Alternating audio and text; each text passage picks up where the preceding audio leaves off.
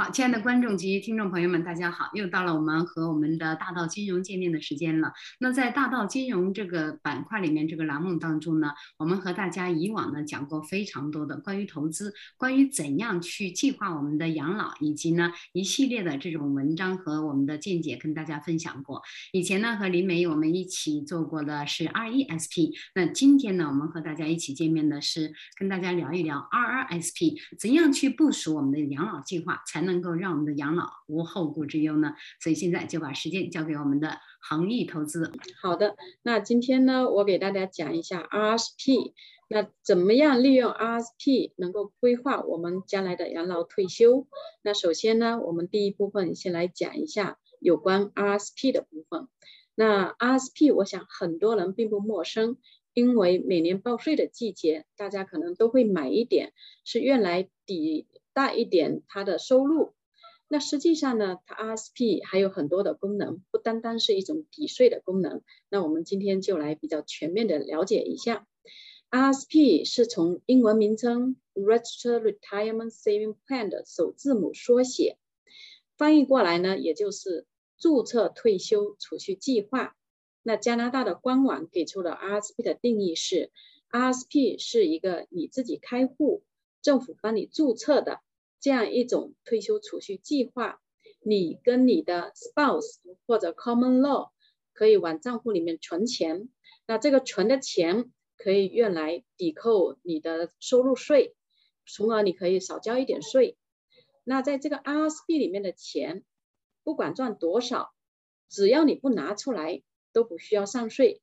但拿出来的那一刻，你那年就会加回到你当年的收入里面，这是一整个完整的 RSP 的定义。那我想政府设立 RSP 的目的，实际上是为了减轻将来的养老负担。无论是年轻的还是年老的，如果将来养老的负担能减少一点，比如说能提前一点退休，或者退休后收入高一点，我想这样子大家都会非常的高兴。那说到退休呢，大家可能不知道我到底需要多少钱才能退休。我们之前有做过一些讲座，也帮别人呃帮大家算过一笔账。如果你退休之后想不太缺钱，而且还想把日子过得稍微滋润一点，那可能你退休之前需要准备，按目前的这种通货膨胀率来计算的话，大概需要两百二十万左右。加上做一些投资，那基本上慢慢的退休就会比较舒服一点。那很多人可能会问，我一辈子可能都攒不了两百二百多万，那怎么办呢？那我们今天通过今天的讲座，也会慢慢带出，哎，大家应该如何去做投资，如何去规划自己将来的退休退休的这个问题。那首先呢，我们想来看一下，嗯，RSP。既然政府是希望帮助大家呃存钱，那将来早一点退休，而且能够抵税，那既然可以有抵税的功能，那其实 RSP 这个供款它是有额度限制的，而不不是你想放多少钱就是放多少钱的。那政府规定呢，RSP 每年的 contribution room contribution limit 是上一年你的 earn income 的百分之十八，加上以前。没有使用的空间，然后再进行，因为很多人有 pension，那 pension 的 adjustment，然后这总总的算完之后，可能就是你当年的 RSP 放入的这个额度。当然呢，那这个额度呢也不能超过一定的这种限额，政府有最高限额的。举一个例子，比如说有一个人他一年的年收入一百万，那百分之十八是十八万。那当然，它不能 RSP 一年就 contribution 十八万，那不行的。最多，二零二零年的限额是两万七千两百三十，二零二零一年今年的限额是两万七千八百三十。政府每年会增加一点点，是因为有通货膨胀在里面。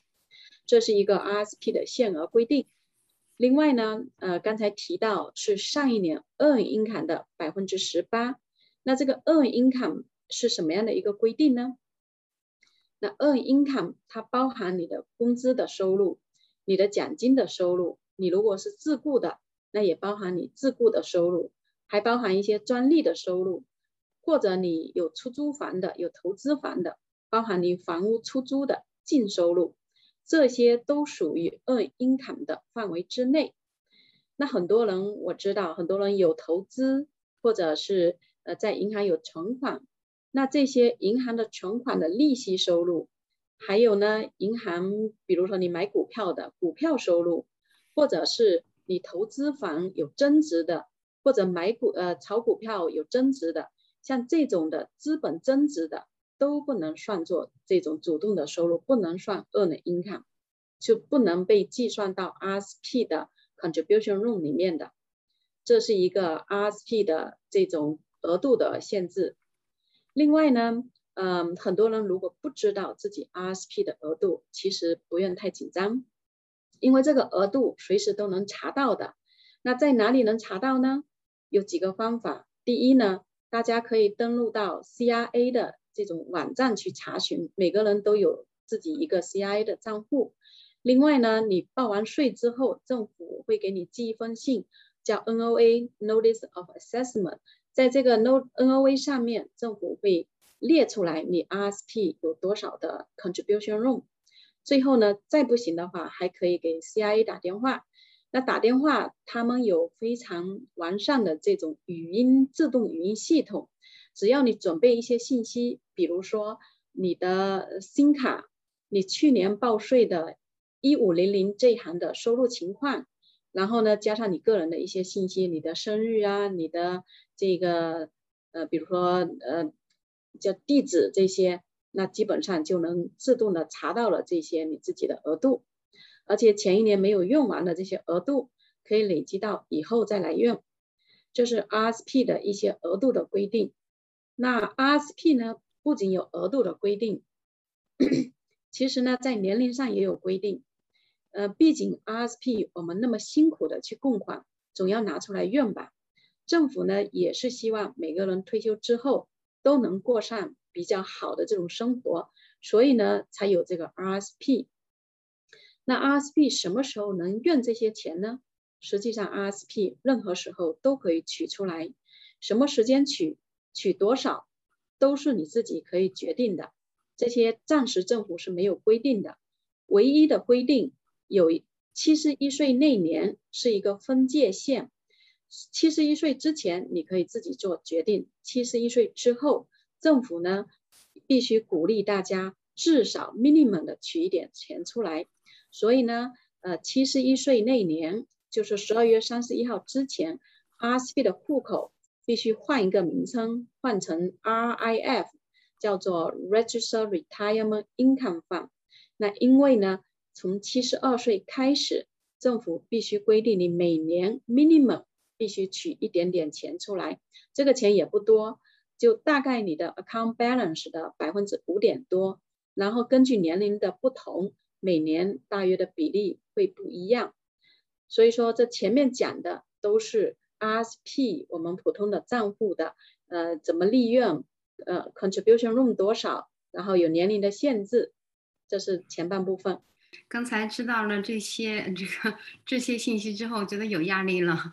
这个到了老年需要有两百万才能够让我的生活养老生活有质量，而且呢，我们大家也知道，其实现在政府的压力也是蛮大的，尤其是我们这个疫情开始啊，疫情到现在每个月要给大家发这么多钱。那其实，在这个过程当中呢，我们一直跟大家说，我们政府提供了一个这个专款专用，或者是说可以给大家来做这种贷款投资，也希望大家能够好好把握到这一点。有刚才呢，我们听了这个初步了解。了一下什么是 RSP，压力已经已已经很大了。那现在呢，在购买 RSP 的时候，究竟有哪些误区，或者是我们已经走入到误区，但是我们自己不知道？那么，如果是我们走入误区了，怎样来挽回呢？我们现在挽回还来得及吗？所以现在呢，就把时间交给我们的林梅。林梅你好，好，谢谢谢谢余华老师。是的，就是说很多人买 RSP 其实有很多的误区。我们首先来讲一个呃第一个误区。第一个误区呢，很多人会认为没有收入不能买 RSP，或者买了 RSP 只能自己来使用，这些其实是不对的。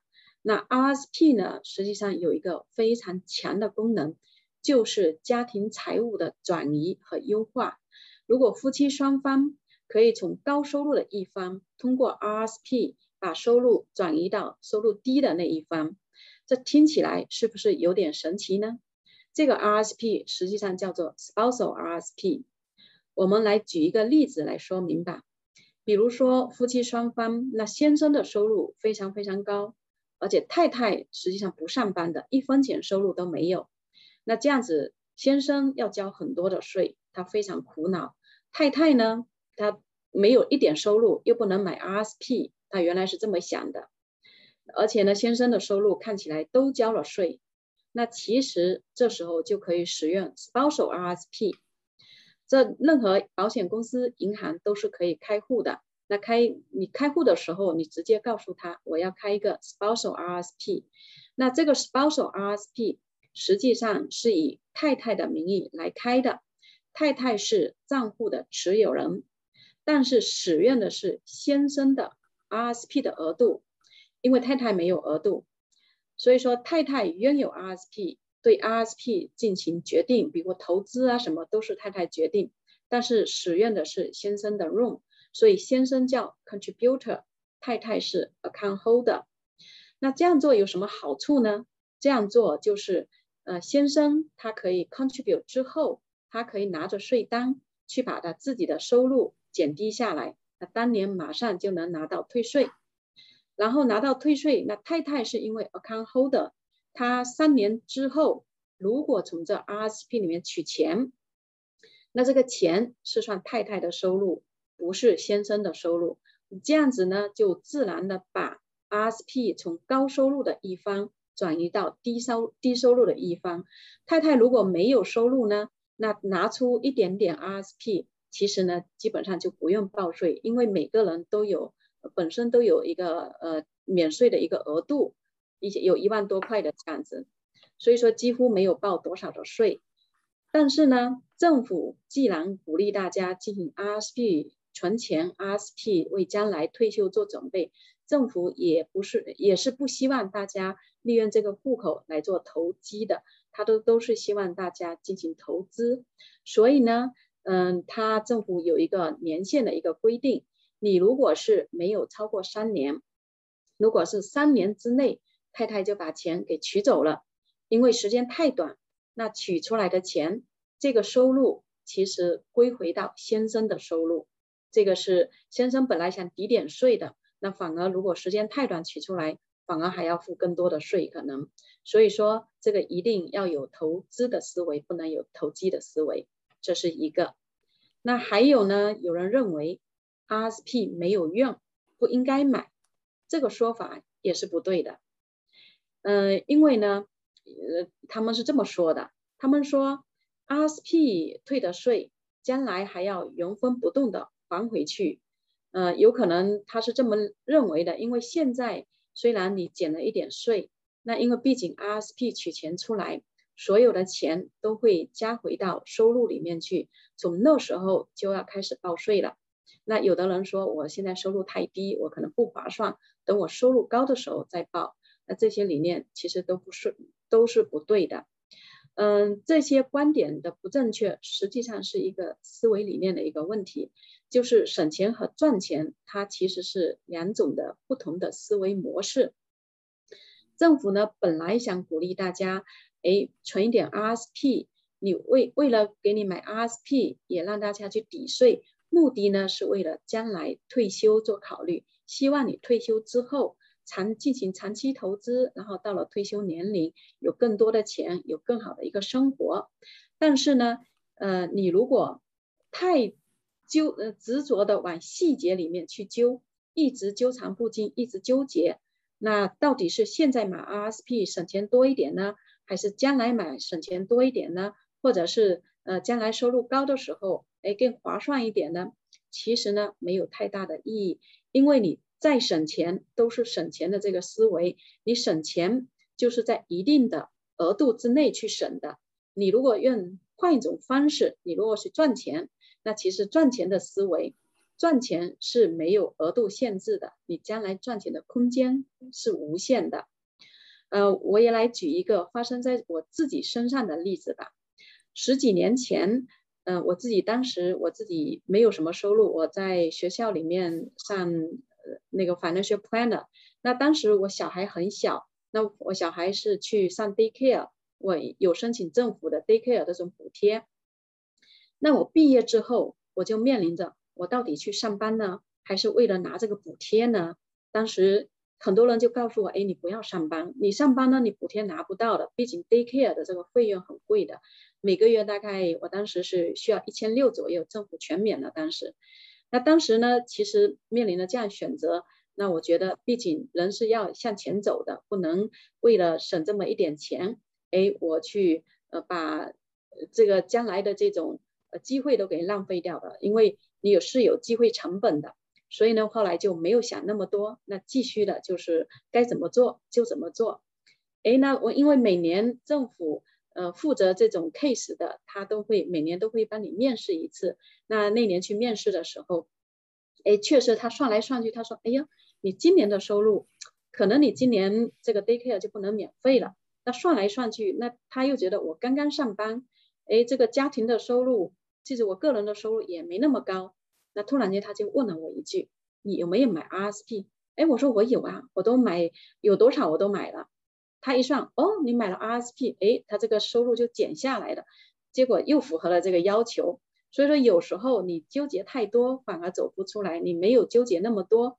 反而就出去了，所以说思维有时候要跳出来来看。那这个 RSP 呢，无形中，比如说你收入低的，那可能你有涉及到很多的政府的福利的问题。刚才讲的是一个 daycare 的这种费用的补贴，另外呢，你可以拿牛奶金，可能都需要收入减一点，或者各方面的这种政府的补贴，呃，其实都是需要有一些稍微收入不那么高的这种要求。所以说。呃，一边的这种，呃，就是说你不想那么多的时候，你就只往着你该前进的方向去前进，反而你是走出来的，这个是另外的一个误区。嗯，其实林明，我觉得很多时候我们大家都说啊，我目前呢，我手上没有钱，然后呢，我怎么样能够找到一个符合我现在的这种呃经济生活状况啊，或者是怎样的这种条件去相对应的去买这个 RSP。所以呢，您刚才讲的这个例子，我相信呢，我们在我们的听众呢也有很多有这样的例子，正或者是正面临着。那么这就体现到我们讲座的这个重要性了，要向大家来科普更。多的我们这个政府的政策，那我们政府有一系列的政策跟大家来推出来，不论 RSP 我们现在买还是将来买，那么我们取出来的时间呢，还是一个非常好的这个要点，要跟大家去了解一下。所以我相信呢，在这方面，咱们恒利投资一直主持的，我们一直主张的就是持续稳定和盈利。那么怎么投这个 RSP？有的时候说哦，买完了就放在那儿了。跟我们 RESP 一样，买完之后放在那儿。我还跟您讲一个例子，前两天我要取出女儿的 R RESP，遇到同样的问题，同我说你现在能拿出来一半来，然后就想起来了您给我们做的这个讲解了。哎，我说我是不是也进了 Group 的 RSP RESP 里面了？所以在这里呢，我们也希望所有的听众能够听到我们这档节目的，都一定要注意我们怎么买，买什么。谁请谁来做帮我们做投资非常好，各位听众，现在呢，我们和大家再继续来讲一讲这个 RSP 到底是大家认为的，是我们主观的认为，还是我们的这个客观上，我们这政府的这些政策是我们没有去真正去掌握，到底是发生什么事情呢？还有非常多的一些误区，所以现在呢，我们请我们的林梅呢，给我们再讲一讲我们这个误区二到底还有哪一些呢？嗯，对我们还有很多的误区，实际上。就是误区二里面还有一个，很多人认为 RSP 退休前是不能取出来的，而且呢，退呃取出来要交很多的税，这其实呢也是非常片面的一个说法。嗯，RSP 存进去之后呢，实际上你随时可以取出来的，只是你刚刚存进去就取出来，你达不到你一个减税的一个目的。那 RSP 呢，就说比如说你哪一年收入低一点，或者哪一年有需要。实际上它是随时可以取的，只是取的那年取的那一刻，可能需要加回到你的收入里面去。那它其实取的时候收，呃，取出来它 RSP 需要付一个 withholding 的 tax。为什么叫 withholding 的 tax 呢？就简单来讲，就是预付一笔税。那如果是除了魁北之外，其他省份的，你如果先取五千，那的这个税大概百分之十左右。如果是五千到一万五之间，大概二十；一万五以上，大概百分之三十。但记住，这个只是预扣的税，而不是你实际的报税。你现在预扣多少？真正报税的时候是多还少补。你现在交的交多了，那政府退税的时候把你退回来。你如果现在交的，比如说你取五千，嗯，只实际上你只付了百分之十，那你拿到了是四千五，那你交了五百块钱，那这个是五百有可能不够，那其实你到时候报税的时候你还要重新交多一点税，因为你是多返少补的，这是一个。那 RSP 有两种情况是暂时不需要交税的，而且是这两个特殊的 plan。第一个呢是叫首次购房的一个 plan，叫拉嗯叫什么 LBP 的 plan。另外一个呢是呃 lifelong learning plan。第一个呢是叫 home buyer plan。那什么叫 home buyer plan 呢？是属于首次购房的一个 plan，就是说你如果要买房。那可以从 RSP 里面暂时的借出三万五，最高的额度是三万五。只要你存够了九十天，你有如果有三万五在 RSP 里面，你就可以把它拿出来。那拿的这个三万五，你暂时是不需要交税的。但是呢，呃，政府有个规定，第三年开始，你的钱要一点一点的，我回到这个 RSP 里面。那要花多长时间去回呢？大概十五年时间，我举一个很简单的例子，我们按三万来算比较好算。那三万呢？呃，今年比如取了三万，我去愿去买房去做了首付，那第三年开始我就需要往 RSP 里面呃往回去存钱。那存多少钱呢？他在十五年之内存，那就是每一年存两千，十五年刚好就存了三万。那我想一步一步慢慢两千大家都能付得起，你如果一下子付三万，可能就哎有点呃比较吃力的。那这两千放进去之后，我要怎么跟政府讲？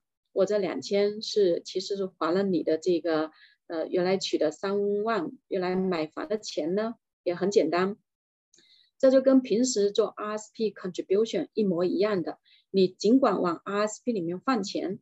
这个放的钱也不一定是你原来取出来的那个 RSP，都可以去另外一个地方开一个 RSP 换钱。你比如说放三千、五千都可以。那等你来年拿到税单报税的时候，你告诉你的会计说，我两千是用来还这个原来借的三万块钱，另外的剩下的三千是我新的 contribution 的 RSP，那你另外的三千就。有新的一年的呃，可以作为抵呃税税收的这种 deduction，那你两千你因为你是借的，只是还回去，那不能用来抵税。那这十五年之内把它还完。那有时候呢，有些人可能忘了还这两千块钱，那其实也没有关系。你虽你如果忘了，那这两千块钱就算你那一年的收入，你收入就多了两千块钱出来。这是一个 home buyer plan，政府是利用利用了这种 RSP 去帮助了首付呃首第一套购房的这种去帮助他去买房去让他自己有一套住房，这是一个非常好的 plan。如果夫妻双方实际上他可以拿的是七万块钱，还不是三万五，每人三万五嘛，这是一个 plan。另外一个呢，还可以利用 RSP 去上学，叫 lifelong learning plan。那 lifelong learning plan 呢，可以从 RSP 里面最高借出两万块钱，两万块钱是你呃大概在五年之后你需要开始还进来，那就等于你在上学的期间，你暂时都不需要考虑去还这笔钱了，而且是在十年之内还清。你如果借了两万块钱，那十年之内，呃一年也是两千块钱，这两千块钱对你这还款的压力就小很多。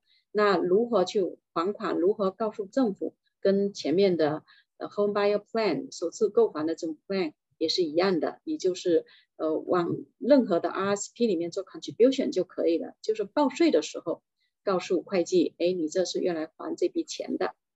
这是前面讲的一个误区。还有另外一个误区呢，很多人会认为你 RSP 买多了，将来取钱，因为毕竟算收入，可能会影响我将来的一个养老福利，比如说 CPP 啊、OAS 啊，或者是嗯低收入的补贴 GIS。其实这个呃思想也是错误的，为什么呢？我们分开来说吧。先说 CPP，CPP 呢，其实跟你呃多少收入没有太大的关系，是你拿 CPP 之前，你收入当然越多越好，或者是临近退休之前的平均收入越多越好。但是你拿的时候跟你那年的收入没有太大的关系，这个是 CPP，CPP 其实不影响的。那第二个呢，叫 OAS，OAS 我们俗称老年金。老年金就是说，嗯，是对六十五岁在加拿大居住十年以上的，这跟你上班没上班是没有关系，是跟你居住在加拿大的年限有关系。只要居住十年以上，你退休的时候都有可能拿到这个老年金，满额是居住四十年以上满额。那老年金你如果没有其他的收入，只靠这个老年金退休的话，大概是每个月六百多块钱，然后加上低收入的补贴，可能一个人能拿一千多块钱。那六百多呢？嗯，这个跟你如果 RSP 呢，如果取钱，虽然算作收入，但这个影响非常有限，因为 OAS 的 clawback 完全没有的话，它收入要非常高的才没有。呃，比如说将近八万块钱。才完全没有这个，呃，八万块钱左右是刚刚开始 call back，可能会影响一点点。如果是大概十二万、十三万，才是完全拿不到这个 OAS，所以这个影响是非常非常有限的，影响不了多少。那最低收入的补贴，这个确实可能会影响。但是刚才又回到刚才省钱跟赚钱的这个思维，说不定你奔着赚钱去，你拿到的钱比这低收入的补贴还更多，所以也不需要做过太多的这种纠结。这是我们的呃第三个误区。嗯，其实啊，我相信 这个 林梅有很多时候我们大家。听过您这样一讲呢，都知道哦，原来我们这个以前呢对 RSP 都有很多这样或那样的想法。大家也应该是充分利用政府的这个政策，其实这个政策也是非常人性化的和宽松的。你可以取出来，然后给你十五年，或者是十五年是首购房，然后呢，我们这个五年是对学生的这个计划。所以呢，对我们大家来说呢都是很有利的。所以我们希望呢，所有的人听到我们这期我们梅林跟大家讲的这些呢，都能够有所启发。其实这。个是越早买越好，还是像您说的，哎，我就是等等到最后我有钱了再买再说。等你有钱了，可能你也觉得你不太需要买这个了。那不论是怎样，这些误区呢，我们都希望大家不要再走下去。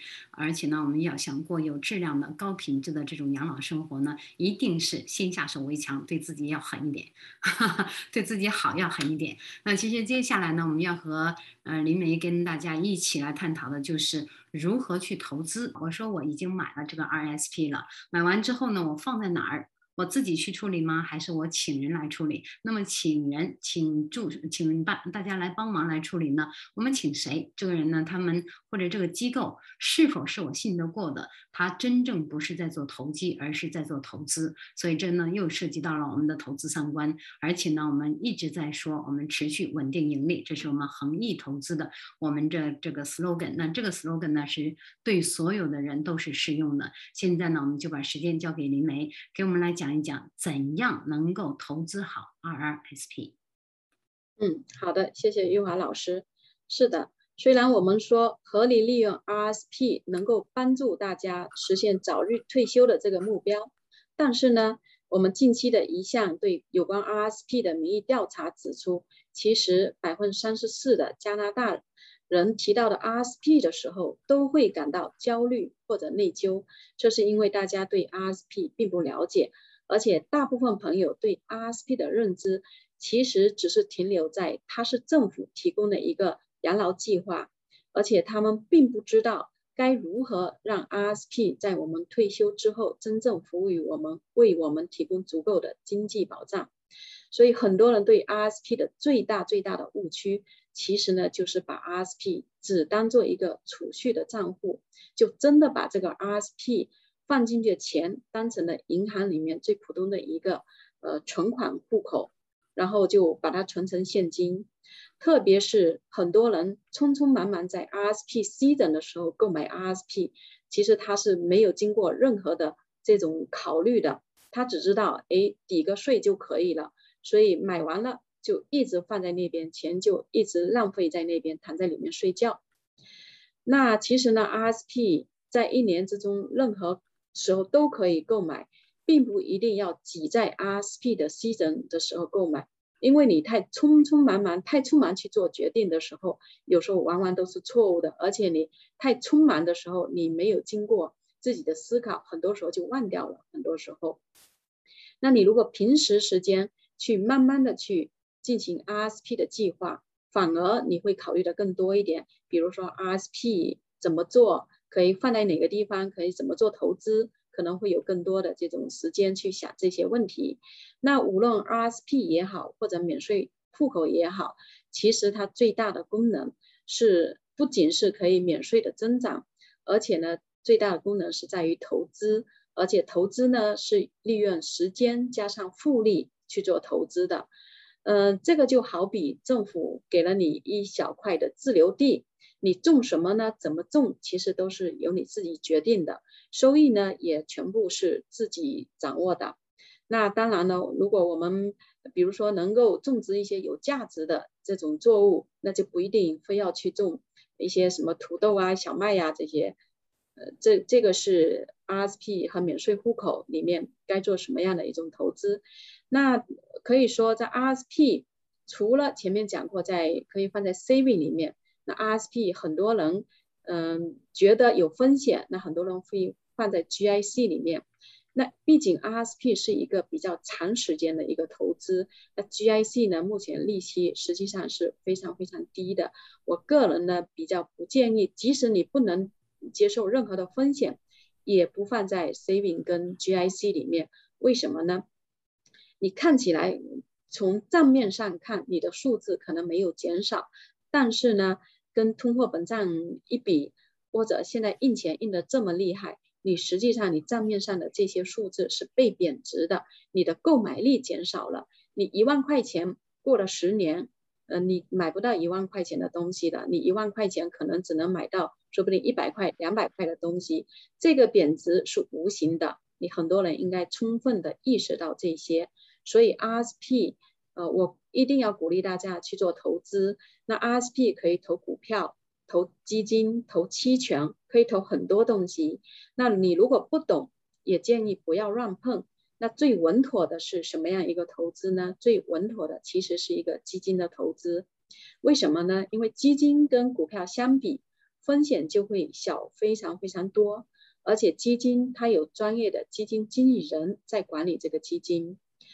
呃，但是呢，基金要做得好，也是需要有非常专业的这种知识，特别是像玉华老师刚才有提到了，我们恒益投资的三观理念，确实是投资要做得好，说容易也容易，说不容易也不容易，主要是在正确的思维、正确的三观理念。我们大道金融栏目一直在和大家强调，这种前面讲过省钱跟这种赚钱的两种思维模式，还有投资跟投机的。几种思维模式，思维对了，才能做对的事情，才不会执着的陷入自己的边界里面。其实投资也是一样的，就是需要这些正确的思维模式。为什么呢？因为从长时间来看，都大家都说自己在做投资，其实百分之九十是亏钱的，百分之五是平本的，也只有百分之五的人能做到真正的赚钱。这就是思维模式的不一样。如果自己不知道怎么去做投资，那实际上是可以借力的。专业的事情其实应该交给专业的人去做。嗯，我也希望最后能通，大家都能通过投资实现早日的这种财富自由，大家都能好好的利用这个 RSP，呃，将来早一点退休，早一点过上自己想要过的这个生活。嗯，其实。嗯，我是林梅，我就觉得你我们讲起来是好像是就这么点点点的东西，但是呢，真正操作起来，各家有各家的辛苦，各家有各家的不容易。比如说刚才您在讲的时候，有人就给我留言，他说：“哎，这个讲的是特别好，但是呢，针对我们个人的情况，我们又没有办法，因为很多东西都是一个 combination。”他们觉得哦，生活是这个样子，我可能这个地方需要钱，我的我的长者，我家里的两个老人也需要用钱，等等等等各个方面。那就针对这些有困难的，或者是说现在一时没有办法去做这个大量的去储蓄 RSP 这种的现象呢，或者这个群体的人群呢，咱们恒益投资是不是也有一个专门为这些人来分析，然后呢来打造他们属于他们独有的这样的一个购买 RSP？和这种投资储蓄的这种方式方法呢？嗯，有的。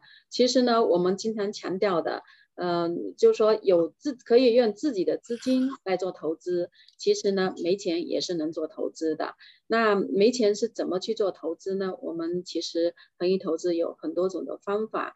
那比如说，我们可以利用政府的这种。贷款的计划可以去做投资，那贷款计划呢，要根据每家的不一样，每个人的不同，我们需要评估一下大家适不适合做这个投资。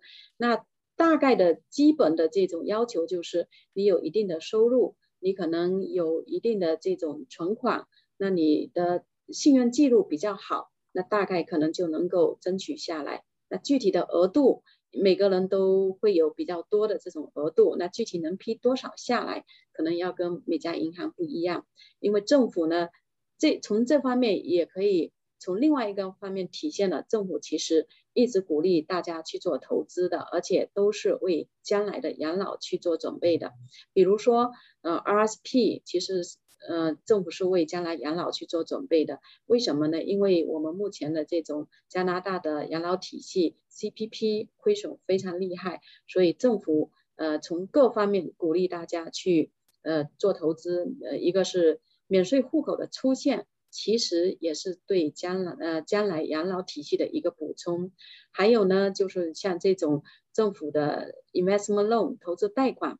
也是为将来养老体系做一个补充的，因为如果现在年轻人，呃，特别是鼓励年轻人去做投资，那年轻人虽然现在没有多少的存款，而且没有呃多少的这种收入，但是呢，如果能利用加拿大政府的这种鼓励的政策去做投资的话，那他将来的养老就不成问题，那政府自然而然就减轻了很多的这种负担。